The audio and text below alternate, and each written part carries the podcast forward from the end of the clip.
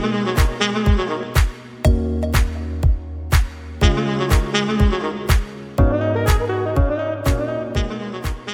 подкаст ээлж нэгэн дугаар эхлэх бэлэн болоод байна. Өнөөдрийн зочин маань MMCG судалгааны байгууллагын захирал Монголын маркетингийн холбооны дэд ерөнхийлөгч ноён Бум Эрдэнэ. Сайн байна уу? Таны өдрийн мэнд хүргэе. Бидний урилгыг хүлээж авсан тань баярлалаа. За өнөөдрийн модераторуудаар Тавга, Золко, Жавханаар байна. Тэгээд Буматагаа ярилцъя. Тэгэхээр асуултын эхний одоо хэсгийг болохоор хэдүүлээ 2020 оны одоо SEO сүрвэ гэж байгаа тийм. Энэ талаар ер нь илүү дэлгэрэнгүй мэдээлэл өгөөч. Ер нь одоо ингээд SEO гэж байгаа энэ бизнесийн хувийн хвшлийн гол одоо лидер болж байгаа энэ хүмүүсийнхаа талаар юм подкаст хийж байгаа нь бол бас нин цаг үе болсон асуудал байна гэж бас яг энэ подкастыг эхлэхийн өмнө хэлмээр байна л да. Яг тэгэхээр энэ топ 50 компани сёнортой уулзаад ер нь ингээд явж байхад бол мэдрэгдсэн зүйл юу вэ гэхээр ер нь Монгол улс бол нэг SEO-гийн дутагдалд орж байгаа юм та гэсэн. Тий. Тэгэхээр нөгөө ер нь одоо MCS ч юм уу томоохон компаниуд бол ийм SEO-нороо бэлдсэн байна. Аа тэгээд нэг ер нь энэ топ 50 компанид орсон SEO-норын бараг 10-аас 10 орчим нь бол MCS болон түүнтэй ямар нэгэн байдлаар хамааралтай урд нь одоо MCS-с гарвалтай ийм SEO-нор бол том том компаниуд дээр очисон байгаа нь харагдчихсэн л та. А тэгэд ер нь бол өөрөөр бол нэг шок ингээд айхтар сайн бэлтгэдэг манад институт юм уу те. Ямар нэгэн тийм юм юм байхгүй юм байна. За энэ мэн тэгэхээр одоо дараагийн шатанд одоо энэ бизнесүүдийг хэн авч явах вэ? Охин компаниуд байна. Маш олон охин компаниудтай болж энэ группүүд маань сионор олддгүй юм шиг байна. Тэгээ энэ подкаст бол одоо бас цаашдаа яг энэ илүү шонорыг илүү чадвартай болгох тэр хүмүүст л одоо мэдээж тэр туршлагатай сайн шонорын туршлага мэдлэгийг хуваалцах хуваалцах тий энд бас чиглэж байгаа болов уу гэж бодож байна. Тэгээд их чухал ажил хийж байгаа та нартай баярлалаа. Баярлалаа. Баярлалаа.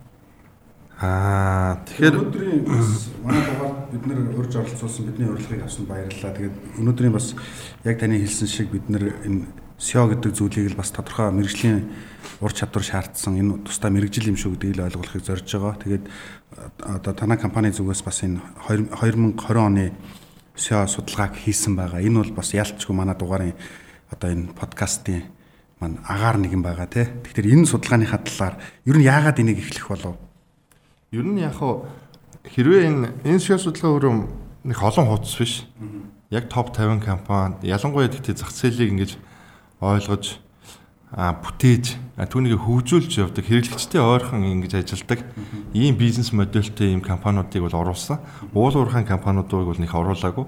Өмнөх одоо PwC, Gartner International судалгаанд бол дандаа уул уурхайн холцоо том том компаниуд санхүүгийн одоо хөрөнгө оруулалтын сан иймэрхүү газрууд бол орсон байт юм байлээ. Тэгээ илүү жоохон макро орчны асуудал явцдаг. Яг одоо бидний нөгөө бизнес чадвах одоо SEO хүний та та бүгдийн минь эзэмших ёстой зүйлс нь дээр одоо э, мэдлэг дээр одоо ямар хөө байгаа нь бол харагддггүй ийм. А тэгэхээр энэ бол арай жоохон өөр бид нэр яг одоо хувийн хвшлийнхаа чадварыг илүү сайжруулахад зориулж ер нь байр байдлаа харах зорилттой хийсэн гэж болно. Тэгээ энэ судалгаа ингээд та бүгд ингээд бас дараа нь ямар нэгэн байдлаар өөрсөндөө аваад одоо харах болцоонууд үүсэх юм бол бүлэг бүлгэн л одоо яг тэр дээр тавигдсан байгаа асуудлууд бол өөрөө SEO хүний мэдих ёстой хүрээ гэсэн. Тэгээ ер нь бол SEO хүний мэдэх ёстой асуудал бол нэг хамгийн гол мэдэх ёстой юм бол одоо нэг 10-аад л гол топ юм байна гэж бид нэр гаргаж ирсэн. Тэгээ тэн дээр бол мэдээж аливаа бизнесийг хийж эхлэхэд бол зах зээлийн нэг боломж потенциал байна уу гэдэг асуудал чухал тий. За тэгээ боломж потенциал байлаа гэхэд чинь тэр боломж потенциалыг бид нарт авах чадах байна уу тийм ээ? Чадах байна уу? За бидний одоо бизнес процесс маань одоо өрсөлдөх чадвартай байна уу? Бусдтай тий. Бүтээмжтэй байна уу? За тэгээд мэдээж э, альва компани ч нөгөө corporate нэр хүнд гэж явах хэвээр том corporate-ийг удирдах ирэхлээр чинь одоо нөгөө соёл удирддаг гэдэг байгаа шүү дээ тий. Соёлын асуудлыг ойлгох хэрэгтэй байна. За тэгээ мөн цаашлах юм бол одоо тэр corporate нэр хүндийг яаж одоо авч явах уу? Corporate branding strategy одоо их чухал байна. Одоо мэдээж тэр corporate байгууллага өөрөө нэр хүндтэй сайхан зөв ёс зүйтэй харагдаж тэнд ажилтан олдно тэнд хэрэглэгч байна тийм ээ. Тэгэхээр тэр амин сүнс усан одоо өөрийнх нь тэр оршихуй нь өөрөө тийм ямар байх ёстой вэ гэдгийг зөв тодорхойлж бусад тэрийгээ бас ийм ойлгуулах асуудлыг авч үзэх ёстой. Гэхдээ энэ бол ер нь ингээд ийм гол гол асуудлуудыг бол бүгдийг яг хамруулж чадсан. Тэгээ мэдээж маркетинг одоо бүтээгдэхүүн бизнесээ одоо илүү яаж хүнд өгж байгаа юмаа сайжруулах уу гэд ингээд маркетингийн асуудлуудыг бид нэр тусгаж өгсөн. Ийм л хүрээнд байгаа. А тэгэхээр энэ бол ер нь бас ингээд дараа дараагийн ингээд шоу бас энэ подкастын подкаст бол энэ шоу судалгааныхаа одоо бүлэг бүлэг дээр нь бас тодорхой чиглэлүүд нь ингээд шийдлүүдийг энэ судалгааныхаа үр дүндээ суйрлаад явуулвал бас зүгээр байх гэж бас юм санал байна тий. Гой санал байна. Тэгээ та нар маань энэ мэдээж энэ чинь энэ шоу судалгааг бол шоунер бол одоо топ компаниуд маань ямар хөө байр хөдөлтэй байгаа. Тэгээ топ компаниг удирж байгаа хүмүүс би ингэж бодож бусд маань юу гэж бодож байгааг харьцуулж үзэх боломжтой тий. А тэрнээс гадна тэр топ 50-д ороогүй байгаа ингээд араас нь дагаж явж жижиг дунд бизнесүүд ер нь өдөө бидний манлайлж явж байгаа энэ компаниуд маань ямар байгаа ингээд ингээд олон талаар ашиглах бололцоотой. Тэгээ үүний нэг нь бол ялангуяа гоё одоо та нар шиг энэ шогийн чиглэлээр подкаст хийж байгаа хүмүүс энэ судалгааныхаа үр дүн гიშлээд дараа дараагийнхаа за ийм өнгөж үдсэн учраас байна. Та юу гэж бодож байна гэдэг ингээд явах бүрэн боломжтой л доо. Би компаниудын баримталчуу стратеги дээр алтан баг нь ерөнхийлөгчийн ярилцлагыг үзэж байхад захирлуудын ихэнх нь технологийн инноватив чиглэлд анхаарлаа хандуулж гин гэдэг ийм санаа байсан те. Хоёрдугаарт өмнө нь болохоор 10 20 жилээр стратеги гаргаж ирсэн бол одоо бол илүү богинохоо хугацаанд буюу те нэг 4 жил 5 жилээр энэс цаашаа гаргахад хүндрэлтэй. Ягаад тэгэхээр маш олон зүйл хурдан хугацаанд өөрчлөгдөж байгаа гэдэг ийм санаа бас тусгагдсан байсан. Ер нь стратеги дээр голлох зүйлүүд юу юу байсан бэ? Стратегийн тэргүүлэх чиглэл стратегийг гаргахын тулд мэдээж зах зээлээ ойлгох асуудал байдаг шүү дээ тий. Зах зээлээ ойлгоцсон хүнд бол стратеги гарах бол амархан тий. Өрсөлдөгч нэг тийм байр суурьтай байгаа, бидний чадвах юм байгаа, хэрэглэгч юм байгаа. Тэг яг зах зээлийн ойлгох хэсэг дээр шоу хүний хамгийн анхаарах хэрэгтэй зүйл нь өөрөө зах зээл минь өөрөө боломж потенциалтай юм уу? Тэгээ энэ рүү ороход ер нь хідэн төгрөг ямар хөө эргэлттэй юм тий. Хин хин хэдэн хувьтай ширээ авч байгаа юм шиг тийм ингээд боломж потенциалаар харах нь хамгийн ихний ажил юм шиг. Тэрийг би авч чадах уу тий? Тэгээ дараа нь чадахын асуудал гараад эхэлж байгаа байхгүй. Аа тэгэхээр зүгээр яг хуу судалгаанд оролцсон пионерын маань бол 76% нь бол Монгол улсын зах зээл салбарууд маш боломжтой гэж үзсэн. Ер нь бол потенциалтай зах зээл тий Монгол улс өөр. Тий, тий. Тэр нь бол одоо бидний яг харж ирсний яг 180 градус шиг эсрэг үр дүн байсан. Бид нэр дийлэнх зах зээл хандсан боломж бүтэнцэл одоо энэ одоо хомигдсан гэж харж исэн боловч одоо тийм боломжтой байна гэж гарсан. Тэгээ тэр нь болохоор ингээд байгаа зах зээлийн одоо шинэ боломж гэхээсээ илүү одоо Монгол улсын бизнесийн салбарууд маань өөрөө ингээд юм нэлээд загварчлагдсан зарвчлагдсан гэхээс илүү одоо хоцрогдсон гэх юм уу тий.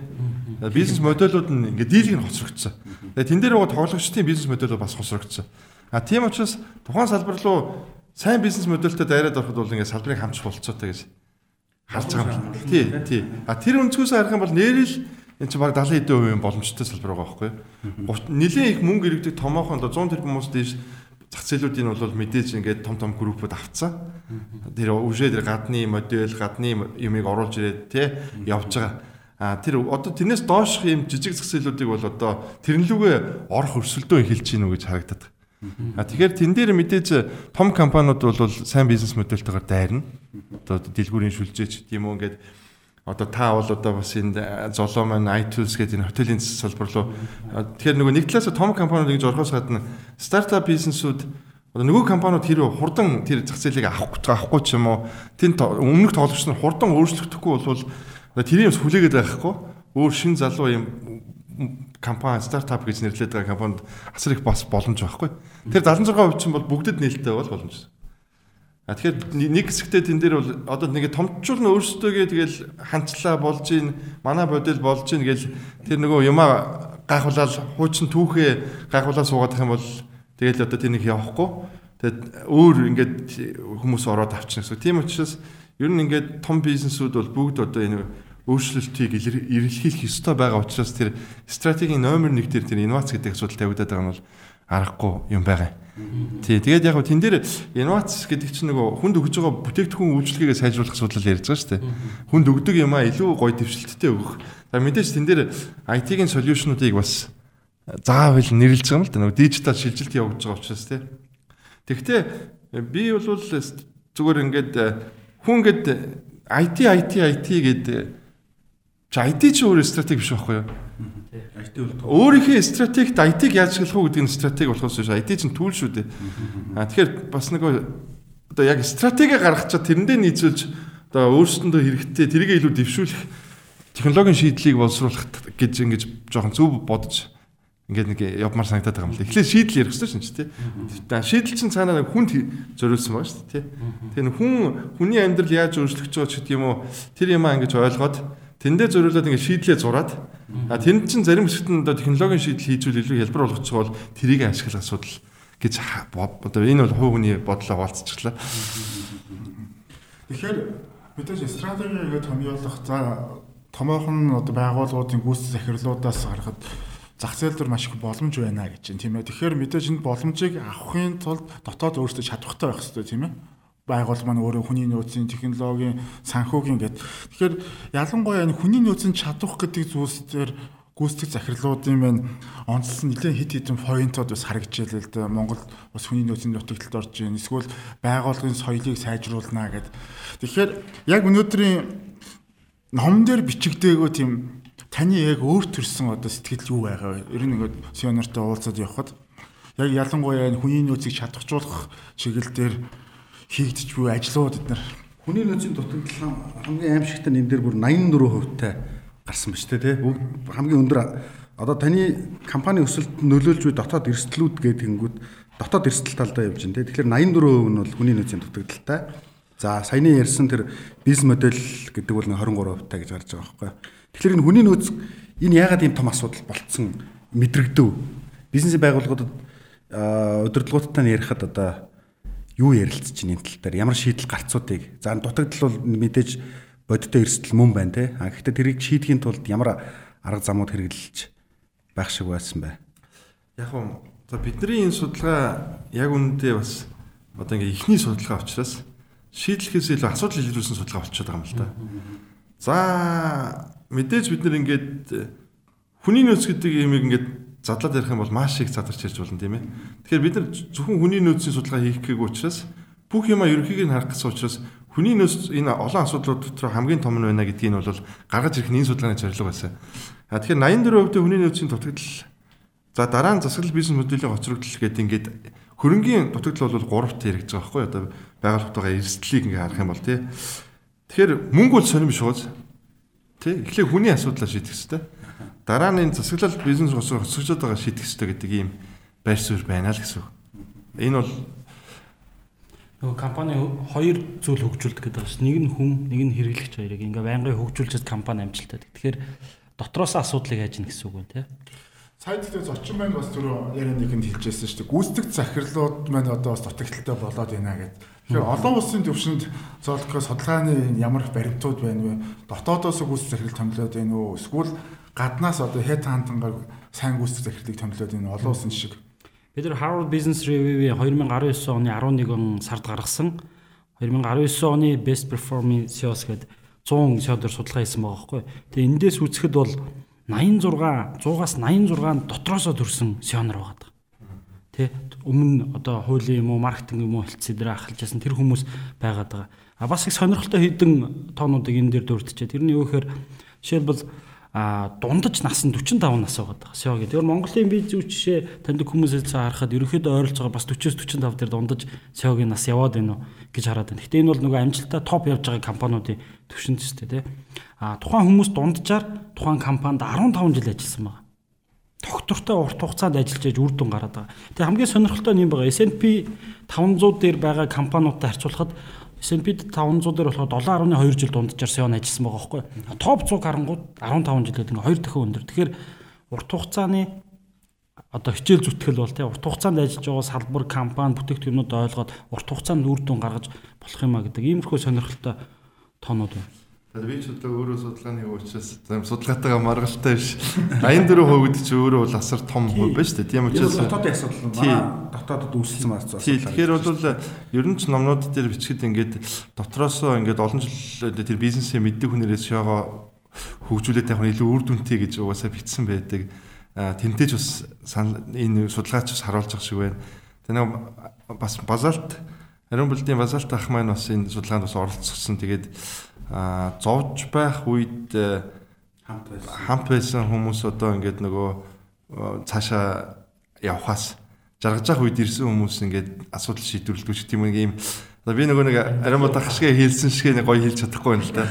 Тэгээд яг тэр хэлж байгаа үед нь бүр ёо гэл орж тэгэл одоо олон жил хамт явсан хүмүүсээ илүү чадварчлах хэрэгтэй байна да би бодож ирсэн л да. Good to Great-ээр гардаг компаниуд дэр бас тийм шүү дээ. Одоо миний хамгийн их уншдаг ном те 7 уншсан гэдэг. Тэрэн дээр гэдэг шиг 20 21 компани гардаг бол ердөөсөө нэг сион гаднаас ирсэн.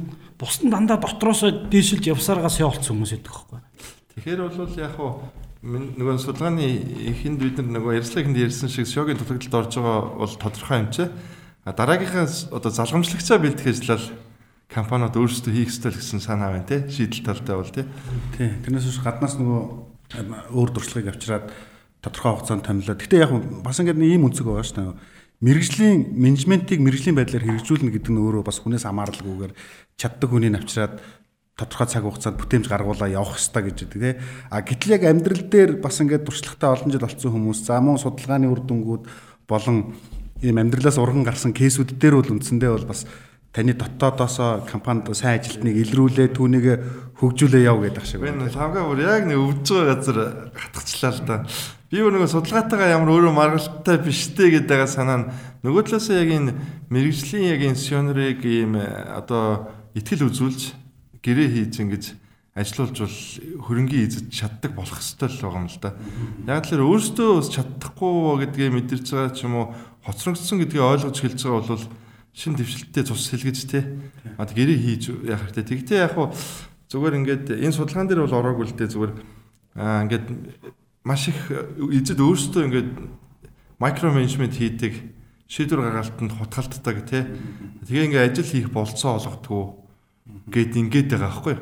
Тэгээд яг хөө энэ дээр бол би нөгөө Newcom Group-ийн орчлонтой бас бид нэр ярилцсан. Би тэр тэгээд орчлон бол баг надад бол анхны ингээд нэг 100% делегейт хийсэн. Одоо ингээд ихтгэл үзүүлээд э, явж байгаа маш гоё Монголын бас нэг кейс аа Newcom байна гэж надад бас харагдсан шүү. Надад тэгж харагдчихсан. Тэгээд бас болд юм байна гэд их сайхан санагдчихсэн. Тэгэхээр заавал одоо ингээл дотроосоо ч юм уу гаднаасаа гэдэгтэй биш. Аль аль талын л бид нар бас одоо боломж гэж харах хэрэгтэй байх л та. А энэ дээр бас нэг өнцөг байгаа нөө. Монголын бизнесийн хөгжил чинь өөрөө бас нэг тийм удаагүй шүү дээ, тий. Одоо 20 хэдэн жил ч гэх юм уу сүүлийн үеийн бизнесүүд одоо анхны одоо орчин үеийн нөгөө групп компаниуд үүсээд 25 жил 30 жил одоо хамгийн урт нь 30 жилийн түүхэн явж байна. Гэтэл нөр анх үүсгэд хамт байсан гэдэг чинь өөрөө манай энэ менежментийн салбарын болсон хүчний бэлтгэгдсэн байдал ч гэдэг юм уу те суур боловсрал эсвэл суур мэдлэг нь ямар байх вэ гэд. Тэгэхээр эдгээр хүмүүс чинь бас ингээд заавал одоо ингээд сайн хөгжүүлээ сургаа аваа явах гэхлээр бас суур мэдлэг чадвар нь дутах өнцгүүдс байгаа байхгүй тий. Аль аль талаас нь л бас харах хэрэгтэй. Яг бол мэдээж э, гадны одоо бид нар одоо альва юм гээл нөгөө цус сэлгэх гэж нэг байдаг шүү дээ тий. Цус сэлгэхгүй бол одоо ямар ч юм ингээд өмхөрчдөг гэл ингээд нэг айхтарч үгнүүд яваад байдаг шүү дээ тий. Тэр бас би ингээд э, их зөв гэж бодож байна. Тэгээд яг хуу ер нь ингээд бас ингээд судалгаан дээр ингээд бас бид нар яг тайланд ороогүй ч гэсэн нэг мэдрэгдсэн зүйл бол за ингээд том том ингээд нөгөө сая нэг лавга 20 30 жил болчлоо гэхээр л яг санаанд орж ийн л да. Анх бизнес хэлсэн одоо өвнөрүүд дараагийн нөгөө нэг одоо үр хөвгттэй ч юм халаагаас хэлгээгээ өгөх тийм нэг процессын юм Монголын бас энэ компаниуд дээр их ажиглагдж байна л да. Тий. Тэгээ яг хуу Америк Америк ч юм уу маш их боловсрол боловсрол эзэмшүүлээд ирсэн хүүхдүүд нь ирж байгаа харагдаад байна. За тэнгууд юу болоод байна гэсэн чинь нөгөө хүүхд ирээд одоо шууд тэгэл одоо зааваа гэртээ харь амар гэдэг ингээ ажил явуул хийхээр бос болохгүй байдаг байхгүй. За яагаад болохгүй байгаа юм бэ гэдгийг ингээ харахаар а манай энэ компани нэг үүсгэн байгуулсан хүмүүс маань бизнес явуулсан болохоос биш бизнесийг явуулдаг процесс хөгжүүлэлт хийгээг байгаа байхгүй. Тэгээд нэг мундаг манлайлагч ингээд байгаад үнэхээр тэр бизнесийг галзуу авч яваад байдаг. А тэгээд нөгөө манлайлагч байхгүй болохоор ингээд бүх юм тэр манлайлагчаас хамаарсан тийм бизнес процесс ч юм уу шийдвэр гаргалтын тийм маш хүч том юм нэг юм бүтцийг үүсгэсэн байгаа байхгүй. А тэнгууд тийм бүтц дээр нөгөө өөрийн ингээд а одоо ингээд яг өөр шиг нь ингээд тэр дөнгөж Америкаас ирсэн бүх юмыг ойлгоод 30 жилийн тухайн салбарын туршлагатай юм шиг авч явах нь бол аюу хэцүү шүү дээ. А тэгэхээр зүгээр яг юм за мэдээж тэр ингээд айл айлын эцэг хүүхдүүдээ айтайхан сургаад өвлүүлчихэл байх л та. Гэхдээ зөв надад ингээд бодогдсон юм тэр өөрөөсөө хамааралгүй л тэр бизнес явах тэр бизнесийг бизнесийн тэр одоо төвшин хүртэл хөгжүүлэх нь л бизнесийн хамгийн зорилго гол зорилго гэж би хувьдаа бас боддог байхгүй. Яг л би ингээд нэг бас судалгааны бизнес чинь амар бизнес биш шүү дээ. Тэгээд Ингээл тойрол ингээд маш их э, компаниудтай уулзсан асуудлын шийдвэрлэж өгөх шаардлагатай болно. Тэг ингээд өөрөө хит оролцоотой нэг маш их ядарсан л да. Тэгээ зүгээр миний ерөөсөө хамгийн том мөрөөдөл ерөөсөө би байхгүйсэн ч миний бизнес явдаг болчихсон гэж бодсон байхгүй.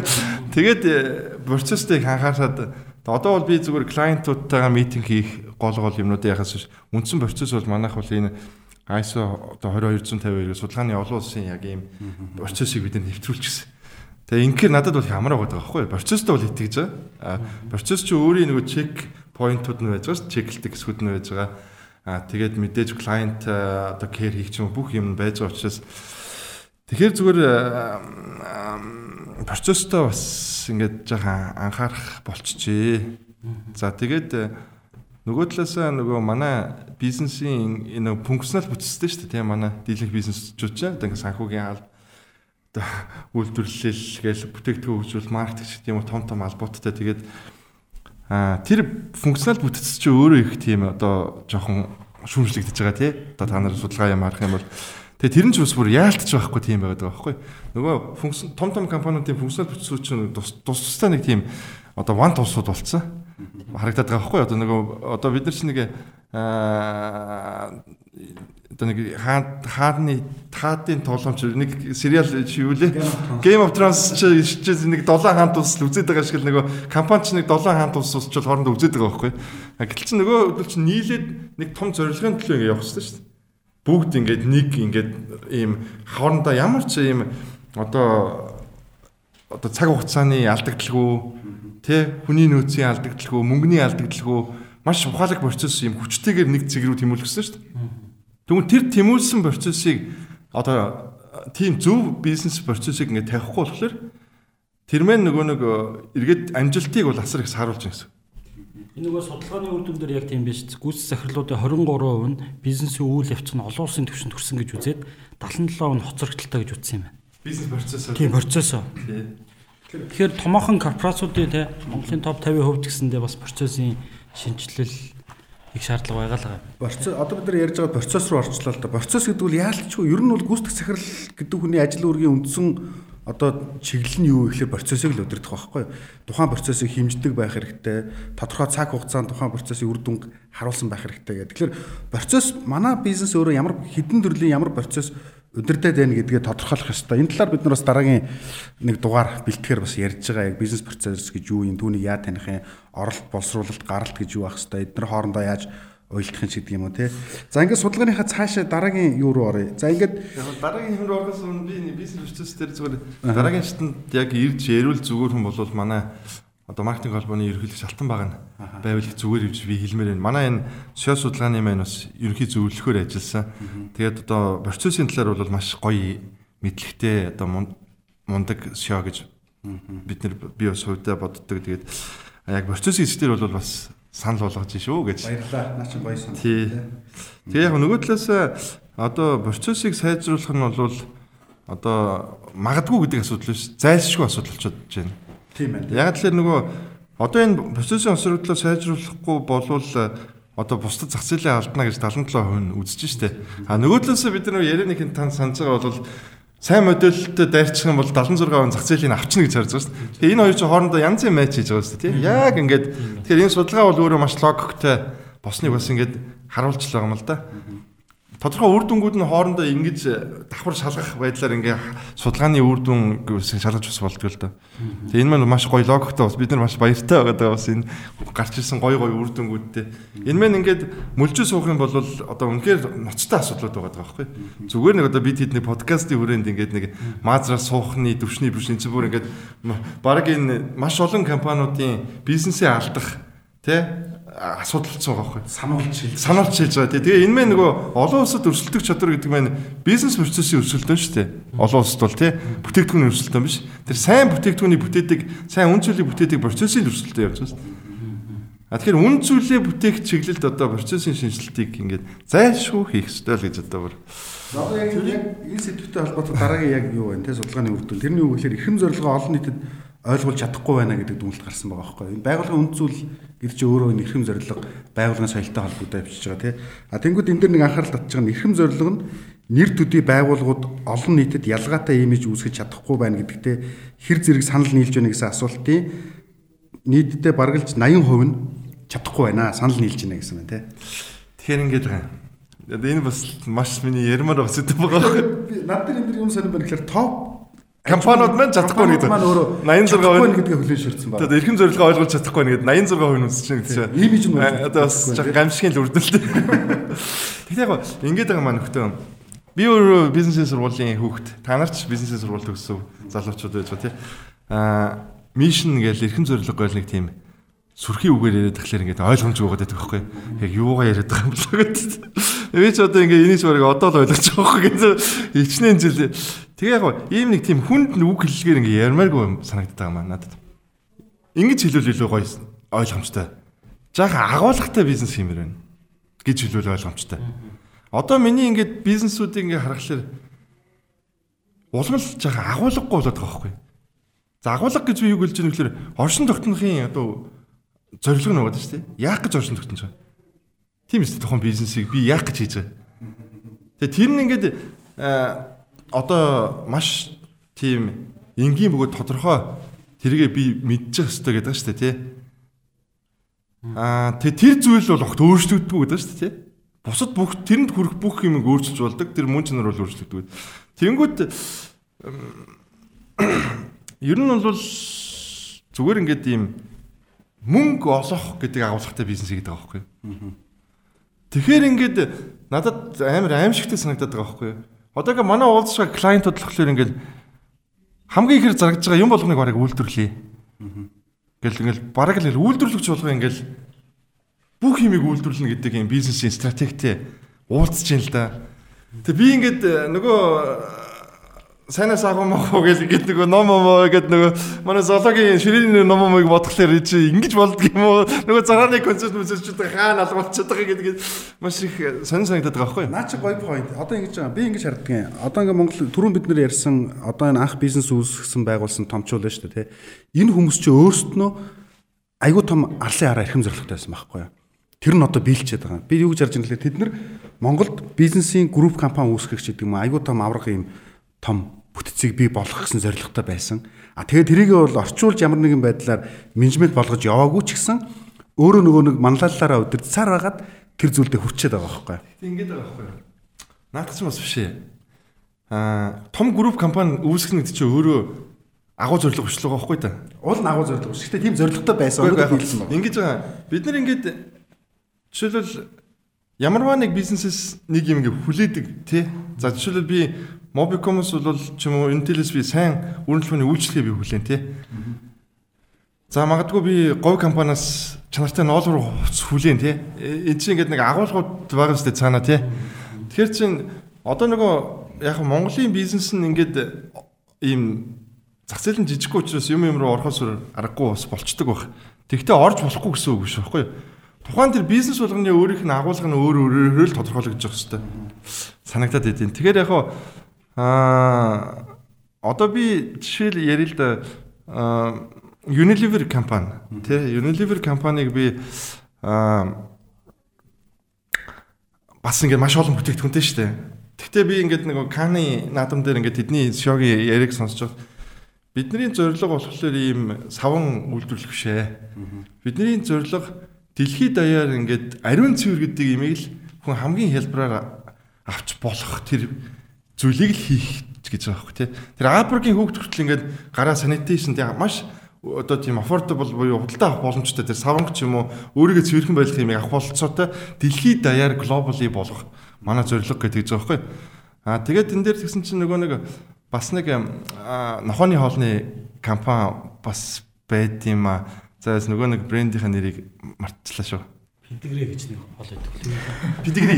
Тий, педигри. Яа яг педигри гэдэг. Тэгвэл нохоо ортогоо л. Тий. Тэгээ би нөгөө педигри компани бас ийм алсын хараа зорилгыг би сонсчихсан байхгүй юу? Тэгсэн чинь педигри компани алсын хараа зорилго тэднийх ингээд нөгөө сошиал маркетингийн одоо дэлхийд ингээд хамгийн одоо вайрал явсан хамгийн супер компанид ажлуудыг хийдгээр дэлхийд бас алдартай компани баггүй.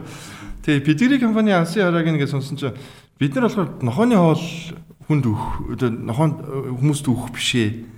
Бид нар глобали нохоо гэдэг амтнд амьдрах таатай тэр дэлхийг бүтээх энэ гэж байгаа байхгүй. Би яг бас ингэж дүгнэдэг байгаа байхгүй. Одоо шинэ 90 оноос хойш 90 он бизнес эхлүүлж за бид нар нөгөө өнгөрсөн 30 жилийн нийгмийн эдийн засаг бизнесийг авч явж байгаа хүмүүс дүгнж болохгүй. Зүгээр миний бодлоор бол эхлээд бол бизнес хийх нь өрхийн орлогын тий амьдрал юу гэдэг амьдралаа авч явах хэрэгцээ байсан. Тэгэл тэр нь өөрөө ингээд томроод томрохдоо тэрийг арай том компани болно гэж харж явж байгаа. Одоо бол глобал түвшинд илүү бид нар юу авах биш тий бид нар хүнд юу өгснөөрөө энэ компани амжилттай байж болох юм бэ гэдэг ийм шилжилт явж байгаа шүү. Би тэгээд хин алтбаан ерөнхийлөгч бас ярьжсэн ярьцлага дээрээс уншиж ирсэн байхгүй. Жишээ нь shared value гэдэг зүйл бол манай бизнес дээр хараахан орж ирээгүй байна гэдэг дүгнэлт энэ судалгаан дээрээс гарч ирсэн санаж байна тий.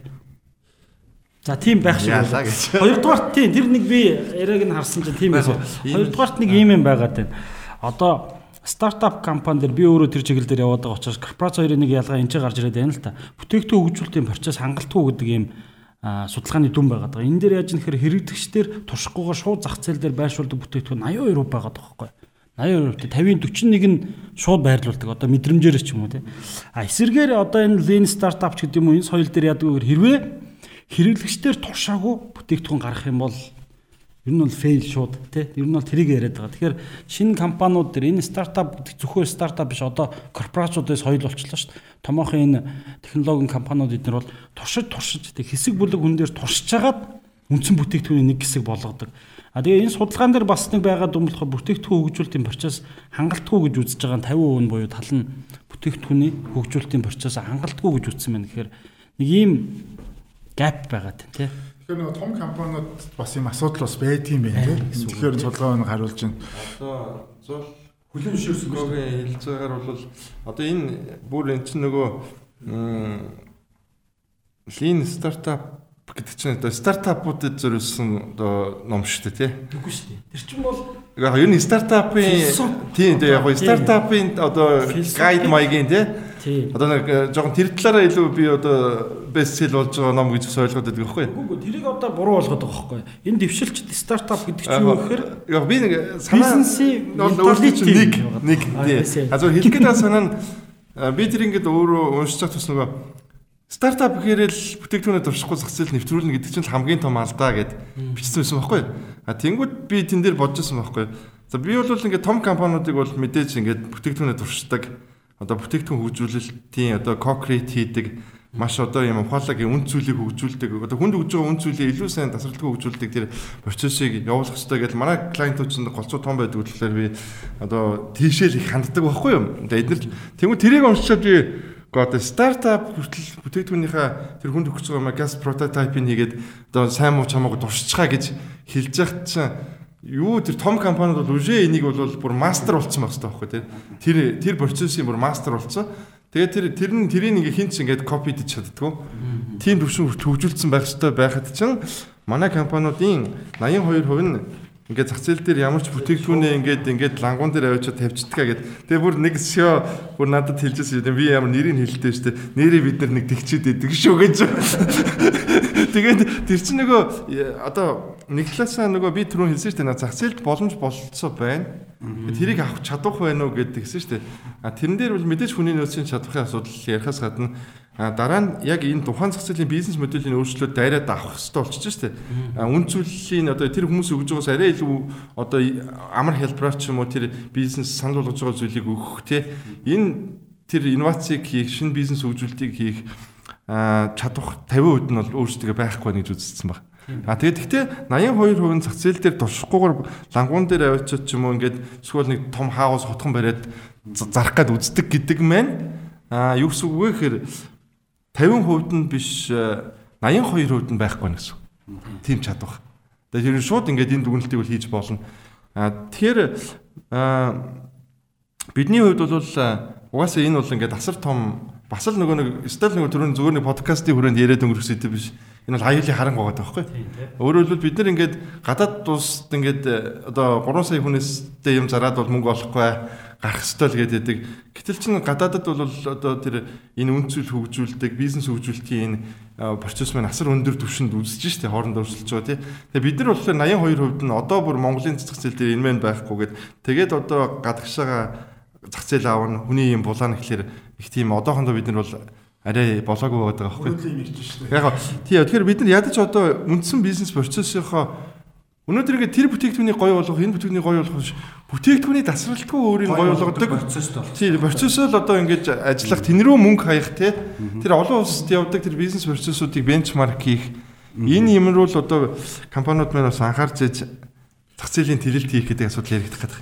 Бас энэ судалгаан дээр нэг юм дүн байсан. Аа, бизнесийн үйл явцын хоцрогдлоо яралдаа сайжруулах бол олон улсын модель сайтай бизнес орон зайгаа алдах аюул ойрхон байна гэдэгтэй 58% нь санал нийлсэн. Тийм шүү. 70 76% 76%. 77% нь санал нэгдээд. Тийм нэг Тэгэхээр бас л нөгөө донд яг ингэ байна. Тэгэхээр энэ саяны энэ одоо яг энэ үнцэл хөгжүүлдэг бизнес модель одоо ингэ ер нь бизнес модель гэдэг мэн шүү дээ. Хин нэгэн тодорхой хэрэглэгчийн сегментэд маш сайхан тохирсон бүтээгдэхүүн үйлчлэгийг бүтээх процессыг бизнес модель гэж байна шүү дээ. А тэгэхээр чин бүх хүн өөр өөр нэг хийдэг юм те. Нэг нь ундаа хийдэг тий За нэг нь магадгүй ноолуран цамц хийдэг, нэг нь судалгаа хийдэг байх гэдэг шүү дээ. Тэр хийж байгаа хүн болгон л өөрийнхөө хийдэг юмда хинээс хинч тэрнээс илүү биш супер болох. А тэрийгэ дижитал, мэнжитал одоо болгоод ингээ хөгжүүлэх энэ л үйл явц байхгүй юу? А тэгэхээр ер нь бол би бизнесийг бол цаашдаа улам төвлөрнө гэж хараад байгаа байхгүй. Хүн болгон юм болгоныг хийдэг биш тухайн чаддаг хүнээс нь л юмыг авдаг л юм юм руу шилжинэ. Тийм учраас тэр алсын хараа тодорхой агуулга, тодорхой нэг юм хүчтэй чиглэл ерөөсөө л одоо энэ нийгмийн яг энэ асуудлыг шийднэ, хүний амьдрал энэ асуудлыг шийднэ гэдэг энэ сэдвээ сонгоод тэрэндээ үнэн чи энэ тууштайгаар хөгжүүлэлтийг хийж тэгээ тэр салбарт бол 2 3 тоглогч үлтгэл байх. Энэ дийлэнх салбарууд одоо зарим 100 тоглогч муулагчтай явж байгаа шүү дээ баг тий. Тэгээд тэр 2 3 хүн болохын тулд тэр юм хамгийн сайн чаддгууд л үлдэх байхгүй. Тэрнээс биш ингээд ашигтай юм болгон руу ороод тэгээд тэрийг бусдаас илүү чаддаг байна гэж бол хэцүү шүү дээ. Тийм юмыг магадлал их багтай. А тэгтээ зүгээр энэ дээр бол нөгөө нэг хамгийн аюултай юм нь гадны шууд сайн модулуудыг бенчмарк хийгээд оруулаад ирэх, франчайз хийгээд оруулаад ирэх асуудал бол бас цаг хугацааг асар хурдан хэмжиж байгаа байхгүй юу? Одоо тэр нь ажиллаад байна шүү дээ. Ажиллаад байна шүү дээ. Тийм Mars Circle K зөвхөн энгийн хэрэглээний юм дээр. Ер нь тэг яг энэ чиглэлд энэ тэр MCS Interman их тийм ихэлж ажилласан юм шүү байна. Тэг коло энтрийг оруулж ирээл ингээд ундааны зах зээлийг авцсан тий. Тэнгүүд чи овчин бол одоо энэ дээр бол. Тий, тэнгүүд одоо бусад группүүд ч гэсэн кама ер нь ингээ ингээд аваад ээж болох юм ингээ харцсан байх нь шүү дээ. Тэгээ манай дээр ярьж байгаа судалгааны захиалгч гэсэн ингээд тухайн салбарын моделийн одоо ийм үр гүйцүү байдлыг гаргаад өгөөч ээ Тэн дээр ийм shared ийм платформын бизнесүүдийг бид нар хөгжүүлэх гэсэн юм а гэдэг ийм захиалгуудыг тэр ирээд хэлчихэж байгаа байхгүй. Тэр чинь нилээ. Одоо бизнесээ бараг шинээр өгсөртэй холбоотой судалгаа тий. Одоо судалгааг хийдэг үнэл судалгаагаа хийсэн зүгээр түрүү нээлтдэг шиг. Судалж байгаад л одоо шийдвэр гаргах гэсэн үг шүү дээ. Судлахгүйгээр ингээ баримжаагаар юм гэсэн. Тэр бол манай агуулга байгаа байхгүй. Бид нар бол одоо судалж байгаа шийдвэр гаргах нь ч юм уу стратеги боловсруулах нь одоо илүү зөв гэдэг л юмд итгэдэг хүмүүс байгаа байхгүй. Тэгэхээр би бас нэг өөр дээр тохиолдсон кейсээ хуваалцмаар санагдаж байна л да. Маа нэг харилцагч одоо жилийн нэг нэлээд хэдэн 10 тэрбумын борлуулалттай компани захирал манайх зөвлөх үйлчлэг яасан. Яасан бэ гэсэн чинь нөхөр хүүхдээ гадаад оронд нэлээд өндөр үнээр сургууль сургах бизнесийн удирдлагын компани өвлүүлнэ гээд тэгээд хүүхэд нь ирээд компани дээр нэг сар ажиллаад аваа ээжээ би гарлаа. Энэ бол миний амьдралын утга учир биш үн зүйлэн зурж шүү дээ. Тий. Би одоо нэр дэлхийн хэмжээний сургуульд сурж ирээд ийм бизнес удирдах юм уу? Лайлаа гэд ажлаас гараа яваад гэсэн. Тэгээд нөгөө ихчүүл ах ч хоёр бол тэгсэн л дээ надад. Жохоо одоо би яах юм бэ гэд. Тэгээд яг шалтгаан нь тэр компани дээр бизнес процесс модель байгаагүй бүх ашигтай талбарт нь ороод ажилласан борлуулалт өндөртэй аав ээж хоёр бол амар хард work өдөр тутам ажилладаг. Тэгсэн хүүхдэд нь над хувийн аз жаргал байхгүй боллоо. Энэ ажлыг хийгүүлгээд. Тэгэхээр миний нэг яг эндээс юу төгж хэлэхээ тааны ярианаас яагаад энийг би хэлээд байна гэхээр хэрвээ байгууллагууд бизнес модель оновчтой зөв тодорхойлоод дотоод процессыг хөгжүүлэхгүй бол танай байгууллагт бүр хүүхд чинь хүртэл ажиллахгүй юм байна. Аа яг тийм. Бүр одоо нэг хүний нөөцийн дутагтал маш ихтэй байна гэж яриад байна шүү дээ. Тэгтэл одоо бүр хүүхд нэртэл ажиллахгүй байх ийм аюултай болцсон юм байна гэж бодож байна л да. Тэгэхээр би бүр цаашаа дараагийн асуултыг асуух гээд байна л да энэ дээр сүнслээд. Ер нь одоо ингээд зах зээл боломж байгаа юм байна гэдэг дээр бид нар зөндөө ярилцлаа. Модельээ хөгжүүлэх хэрэгтэй байна гэд. Тэгвэл одоо энэ шинэ гаргасан модельд зах зээлд хэрхэн яаж оновчтой маркетинг хийж танилцуулах хэрэгтэй юм бэ? Энэ судалгааны үр дүнгууд дээр гүйцэтгэх захирлууд маань энэ тал дээр бас юу дүгнсэн байгаа вэ? За, ер нь бол яг ингээд э, шинэ бизнес, шинэ бүтээгдэхүүн хөгжүүлээд тэгээд тэрийг мэдээж одоо хөгжүүлэх процесс маань өөрөө аа маш системтэй процесс байдаг байх гэдэг шүү дээ. Тэгээ манай олон улсын гадны зөвлөгөөтэйгээ хамтарч хийсэн процесс бол өөрөө нэг юм 6 уншигтай процесс байна. За энэ 6 уншигтай процесс бол олон улсын яг юм бизнес хөгжүүлэлт хийдэг агентлагууд дээр бол зарим дээр нь 5, зарим дээр нь одоо 6 янз бүр л байдаг. Гэхдээ ерөнхий үндсэн одоо доторх одоо үнштүүд бол баг юм байдаг. Тэгээ ер нь бол энэ процессыг бол ингээд бид нар нэвтрүүлсэн. Тэгээд нэгэнт ингээд зах зээлээ ойлгоод тэн дээр ингээд шинэ бизнесийн санаа гаргаад За тэр маань хэрэгжиж гин үгүй явахаар байна үгүй гэдэг концептаа ингээд тестэлдэг. Тэгээд тэр концептаа ингээд засаж хандлаад эцсийн нөгөө final product prototype-ийг хийдэг. Тэгээ product test-үүд явдаг. Тэгээ араас нь одоо үнэхээр тэр бүтээгдэхүүний одоо package test, line test, home use test гэх маш олон одоо тэр бүтээгдэхүүнийг олон талаас нь тестлдэг аргууд байдаг байхгүй. Гэрт нь хүртэл хэрэгжилж үзүүлээл ингээл тэгэл маш олон комментуудыг аваад ахаад сайжруулдаг.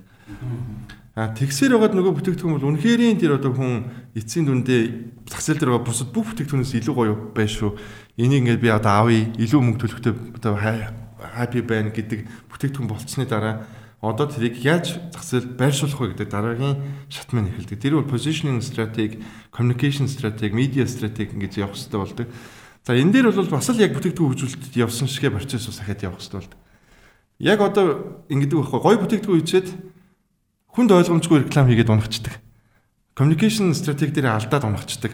Эсвэл бол ингээд нөгөө тэр одоо зорилтод хэрэглэж байгаа дүрийг гаргаж ирч чаддгүй өөр дүр гаргацдаг. Тэгэхээр ингээд маш олон ийм одоо үнэхээр олон бас тэр бүн төр хийсэн гоё бүтээгдэхүүнээ communication дээр унахчих бас суулчихгүй ч бас communication ч гэсэн өөрөө зүгээр нэг ингээд хийчих гэж л биш маш тийм одоо бас тийм чухал шалгаж хийх хэрэгтэй процесс байдаг. Тэгэхээр бид нэр communication strategy гаргаад зар сурчлагын тэр одоо видео хүнд тэрийг илэрхийлэх гэж байгаа одоо сурчлагын одоо тэр тэр өнгө аяс бүх мессеж таглайн одоо бүх юмнуудаа бас эргээд тэр хүнд ойлгомжтой байгаа хэсгийг тестэлдэг. Тэгээ ойлгомжгүй байх юм бол дахиад бас засаж жагаад ингээд явуулдаг. Тэгэхээр энэ мэн өөрөө нөгөө ёстой л нөгөө бидний нөгөө ардын үгээр бол 7 хэмжээс 1 октол гэдэг ийм процесс байгаа хгүй юу? Шинэ бизнес хөгжүүлэлт юм. Тэгээ өөрөө маш ухаалаг. Алдаа бол баг энэ процессыг давцсан бүтээгдэхүүн бол ч юм уу гарахааргүй. А хэрвээ тэр явахааргүй бол угаасаа айл нэг шатнд нь л бүдрээд унцдаг. Тэгэхээр ийм ухаалаг процесс бол угаасаа дэлхийд дахин маань ингээд угаасаа 200 300 жил бизнес хийхдээ хөгжүүлсэн юм байна. Бид нар бол нэг шинэ дугуй зохиох гэдэг хэрэггүй. Шууд энэ бизнес процессд бүгд суралцах хэрэгтэй байдаг. Энэ шинэ бизнес хөгжүүлэлтийн процессын арга зүйд. Тэгээ бид нар бол том компанич бай, шинэ одоо таны хэлж байгаагаар одоо дэвшилтэд стартапч бай. Бүгдэнд нь л яг энэ процессор яваа гэж байгаа. Яг бол тэр lean startup хэлж байгаа том компанич бай, стартапч бай, аль аль нь л энэ concrete хийдэг, тестлдэг энэ зарчмаар явахгүй бол энэ бол угаасаа их тэнэг хэрэгэ гэдэг ингээд бичсэн байгаа байхгүй. Өөртөө зориулсан юм хийгээд байна. Тэгээд бас нэг сонирхолтой дүн байна. Энэ юу вэ гэхээр энэ томоохон компаниуд маань аа ирээдүйдээ R&D буюу бүтээгдэхүүн хөгжүүлэлтэн дээр бол тодорхой төсөв илүү гаргаж хөгжүүлнэ гэдэг нь 66% байна тий. Тэгэхээр тэдгээр маань бүтээгдэхүүн хөгжүүлэлт бол хангалттай биш гэдэгтээ санал нийлээд хэрэглэгчдэр туршихгүйгээр зах зээлд оруулалт юм байна. Гэхдээ энэ дээр илүү цаг хугацаа мөнгийг зарна гэдэг дээрээ бас 66% санал нэгтгэгээр явж байна тий. А сая маркетингтэй холбоотой зүйл орж ирсэн. Би эндээс бас сонирхолтой зүйл хараад байна. Олон улсын жишг гэдэг хэвэл маркетингда зарцуулж байгаа нь 10-аас 12% байхад манад бол 5.7%-ыг маркетинг дээр зарцуулд юм байна тий. Тийм яг Гартнертийн судалгаатай харьцуулахад манайх бол нэг 2 дахин бага мөнгө зарцуулаад байгаа. Тэгээд нэг нийт Монголын бас топ 50 компани маркетингийн зардлыг бид нодлон жил судалж үзсэн. Тэр нь бол CMO судалгаа буюу CEO Chief Marketing Officer судалгаа хийсэн. Тэгээ тэндээс харахад бол нэг 74 э, тэрбум орчим төгрөг маркетингта топ 50 компани нийлээ зарцуулт юм билээ. Дунджаар нэг компани бол нэг 1.5 тэрбум. За тэгээд нэг 9-өөс дээш тэрбум төгрөг зарцуулдаг нэг 10% ч гэх юм уу. Бид нар манай CMO судалгаанаас бол тэрийг харж болно л доо. Тэгээ яг хуу 66% нь бол маркетингийн зардлаа бол эх жилд өсгөн гээд ингээд уулын төлөвлөж байсан. Тэгсэн чинь энэ ковид гэж нэг айхтар нөхөр гарч ирээд бүгдээрээ буцаагаад танчлаа гэж.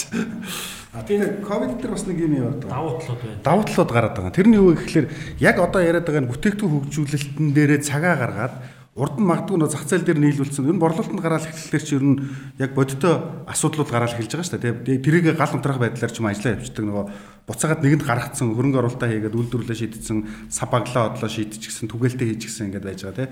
А гэтэл одоо ковидын үеэр бол харин эсэргээр энэ судалгаа хөгжүүлэлт за дээрэс нь яг бүтээгдэхүүнийхээ яг энэ нөгөө үндсэн хэрэглэгчийн ямар асуудлыг шийдэх гээд байгаа энэ рүү төвлөрсөн энэ бодох төлөвлөх одоо турших ажлуудаа хийхэд илүү боломжтой. Шигших тий, шигших. Дээрээс нь дахиад нөгөө хүмүүсээ хөгжүүлэх гэдэг юм уу. Тэ энд бол аюу тум боломж. Нэг жоохон зогсолт хийгээд юу гэдэг нь төр удаашраад гэхдээ удаашрсандаа нөгөө хөгжих юм бол дуусна шүү дээ. Дуусаа явахад бэлэн болсон байх хэрэгтэй байна. Нөгөө тал дээр технологийн хүмүүсийн хэрэглээ маш өндөр болж байна. Өнөөдөр бид нэр хүртэл ярьж байсан. Энэ хүмүүсийн технологи хэрэглэг тий хөгжлийг 5 жилээр урагшлуулсан зүйл боллоо.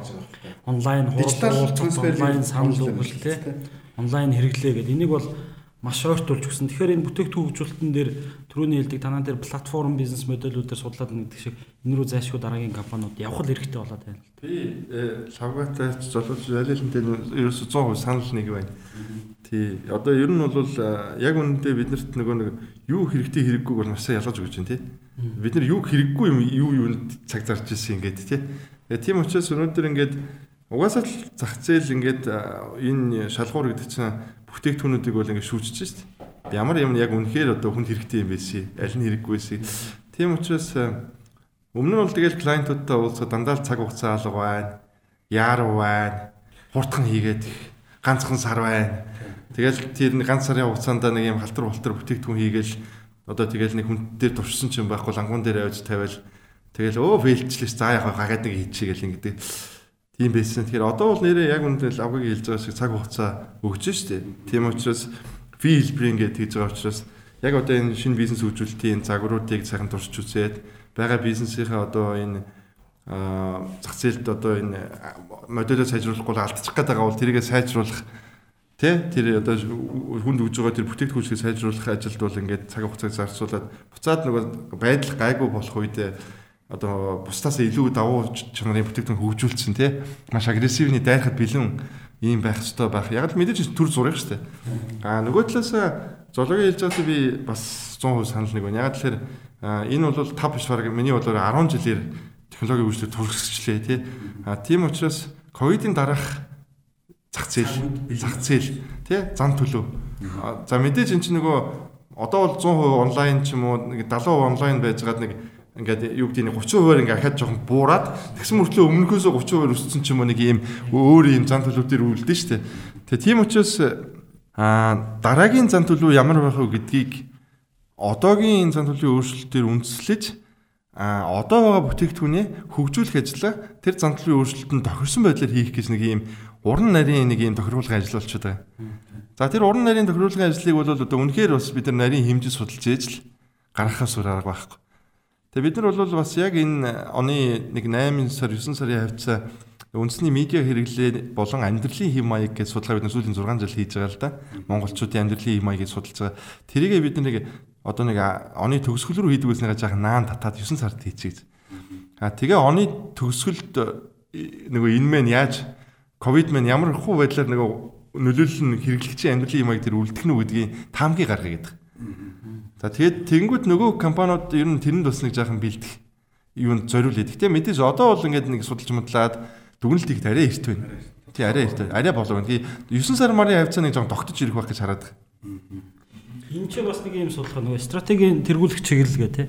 Энэ дээр эх 2 жилийн бизнесийн стратегийн тэргүүлэх чиглэлийг 46% нь мэдээллийн технологи, 44% нь инновац, 42 нь бүтээгдэхүүн хөгжүүлэлт гэж харж байна гэсэн. Тэгэхээр одоо яг энэ чинь бол саяны бид нар яг топ компаниуд бол бас яг ингэж хараад ажиллаж байгаа шүү гэдгийг нотолж байгаа байхгүй тий. Тэгэхээр подкастыг сонсож байгаа бизнес эрхэлж байгаа хэн нэгэн байх юм бол бас топ компаниуд чинь тэргүүлэх зэрэгээ бол IT, инновац, тэгээ бүтээгдэхүүн хөгжүүлэлт гэдэг асар өндөр тавьсан. Гурван лаа нийлэл нэг юм болчиход тийм нэг юм болчиход Одоо өөртөө байгаа бүтээгдэхүүнээ одоо шинэ инновац хийх тэгээ тэрэндээ технологийн дэвшил ашиглах гэж. Бараг би одоо нөгөө талаас нь хэлвэл ийм болчиход байна. Шууд гараад. Нэг л юм болчиход. Тэгэхээр бол хамгийн чухал асуудал болцсон. Энэ дээр төвлөрж байгаа юм байна гэж харагдаж байна. За окей тэгэхээр хэдүүлээ өнөөдрийнхөө ярилцлагыг жоохон бадад базаад нэг сүүлчийнхээ асуултыг ер нь тус бүрээс ч асуухыг хүсэж байна. Тэгэхээр гүйцэтгэх захирал хүн ер нь судалгааны ямар ур чадваруудыг бүрэн эзэмшсэн байх хэрэгтэй юм бэ?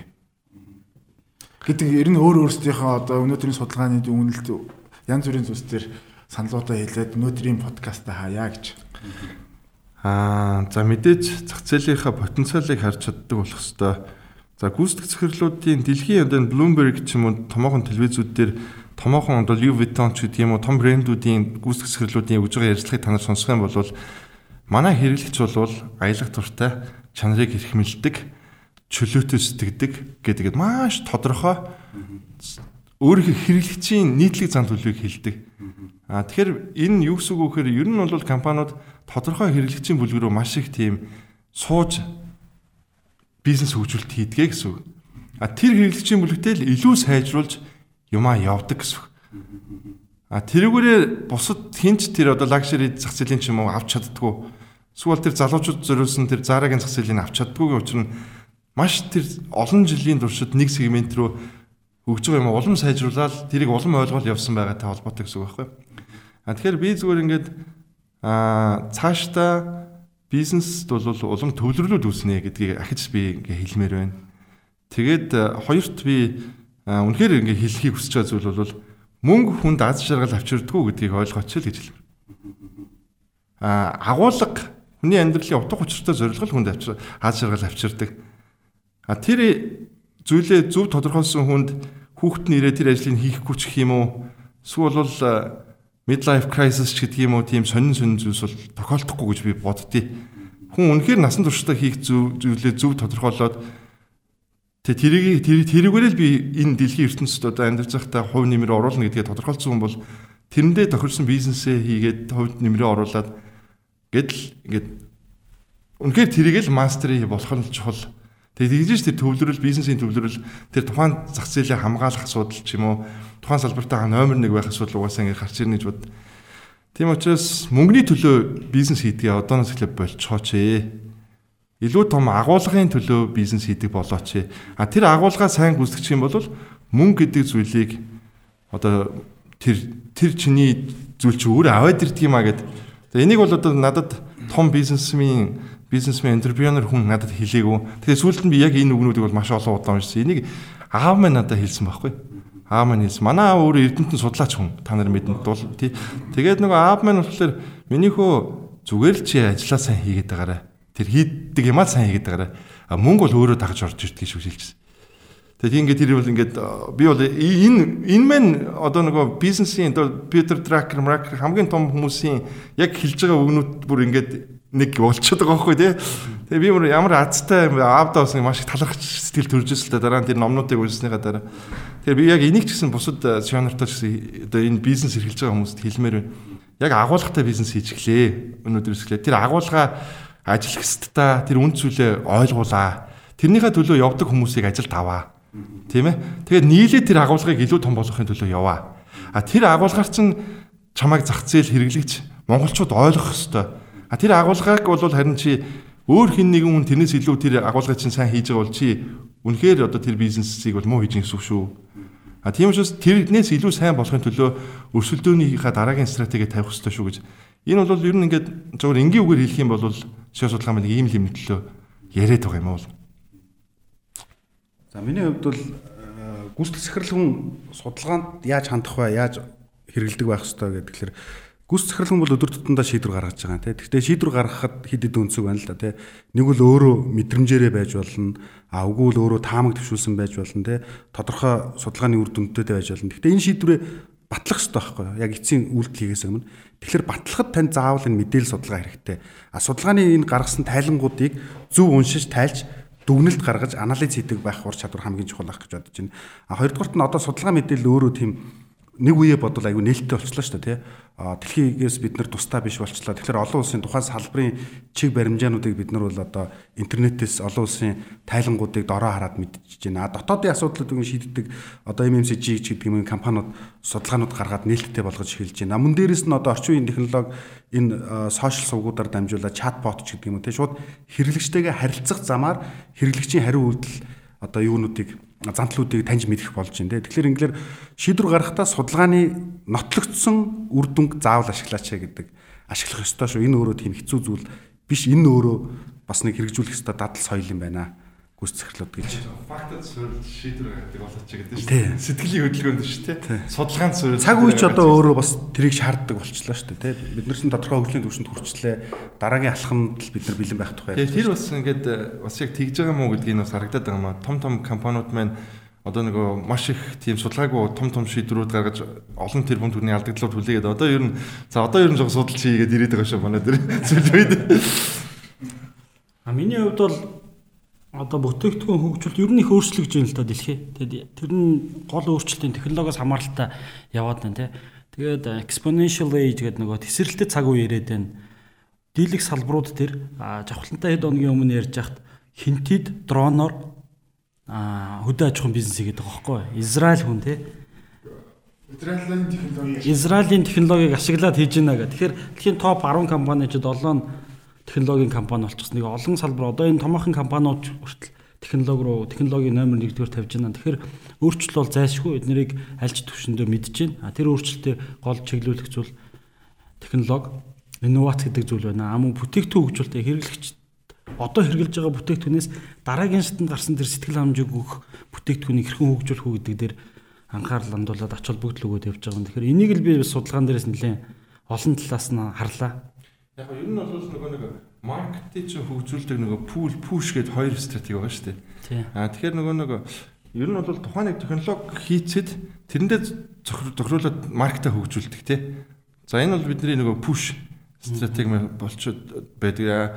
А нөгөөхтөө бол бид нарт одоо илүү илүү тохиромжтой нь юу нэгэнт ингээд үршээ бизнесүүдийг хийцэн хүмүүс бол байгаа бизнестэй нөгөө нэг ямар технологийн төвчлийг оруулж ирж одоо илүү тийм модельөө сайжруулах уу гэдэг дээр анхаармаар байгаа. Тий. Тэгэхээр илүү нөгөө нэг одоо пул талдаа стратеги маань явуул зүгээр байна гэж бас хэлмээр байна. Ер нь бол бас ягаад тэгэхээр нөгөө технологийн компани бол бүгд болох ёстой ч гэсэн мэдээж хүн болгон бас технологийн компани биш шүү дээ. А үндсэн бизнестэй технологиг ашиглахгүй байх гэж бол байхгүй болчиход байгаа байхгүй стратеги. Гарцаагүй болж байгаа тий.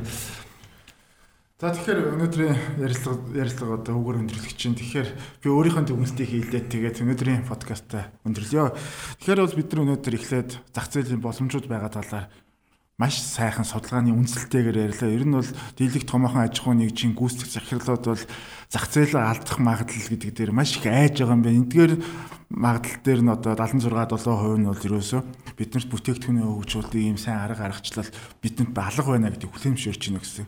Тэгэхээр энэ бол өөрөө яг ялангуяа энэ ковидтэй энэ цаг үед бол бид нар бүтээгдэхүүн хөгжүүлдэг сайн арга методологитой байгаад хэрэглэгчийн зан төлөвийг зүгээр судалж чаддаг байгаад түүн тохирсон хамгийн үнсэн тэг бүтээгдэхүүнийг хөгжүүлээд хүргэж өгч чадсан тохиолдолд бол бид зах зээл дээр одоо хамгийн томоохон тоглож болох ийм том боломж байгаамаа гэдэг бид нар судалгааны үндэслэлтэйгээр ярьлаа. Тэгэхээр гүйцэтгэх захирал болгон эдгээр судалгаануудыг авч уншаарай. Магадгүй ирээдүйд гүйцэтгэх захирлын ажлын байрыг горилж буй кандидат энэ судалгаануудыг авч үзээд ирээдүйн эзэндээ одоо ерөнхий захиралтай тэ төлөөлөл зөвлөлийн дараагада би яг ийм бүтээгдэхүүнийг ингэж хөгжүүлэх гэж байгаамаа гэдэг итгэл үнэмшлийг аваад албан тушаал өсөж байгаа албан тушаалаа аваад үнэхээр сайхан гүйцэтгэрээ гэдэг ийм сайхан өрөөлөөр өнөөдрийн подкастыг өндөрлөе. За ингээд нийт оролцогч нартай болон сонсогч нартай за ялангуяа үнэтэй цаг заваа зарцуулж үнэтэй судалгаагаар бидэнд одоо үн төлбөргүйгээр харамгүй одоо хуваалцсан бом эрдэнэ захиралтай юуны өмнө одоо баярлж талархсан баярлаа. Баярлаа. Миний өвчсөн бас маш гоё өөрийнхөө чөлөөтэй санал бодлоо хуваалцах боломж олгосон. Тэгээ мөн энэ Сионрын бас Монголын ирээдүйн бизнес гэдэг чинь л ер нь эдийн засгийн авч явдаг шүү дээ. Улс төрөөс илүү гэж би тэгж хөвдөө боддtiin. Тэгээ тийм учраас ийм чухал ажил хийж байгаа та нартай бас маш их амжилт хүсье. Монголын сионерын чадах улам сайн болоод дэлхийд гарах байхаа гэж эрүүл тавь да. За илүү их судалгаа бидэнд бас хийж өгөөрэй. Баярлалаа. За баярлалаа. За баярлалаа. За баярлалаа.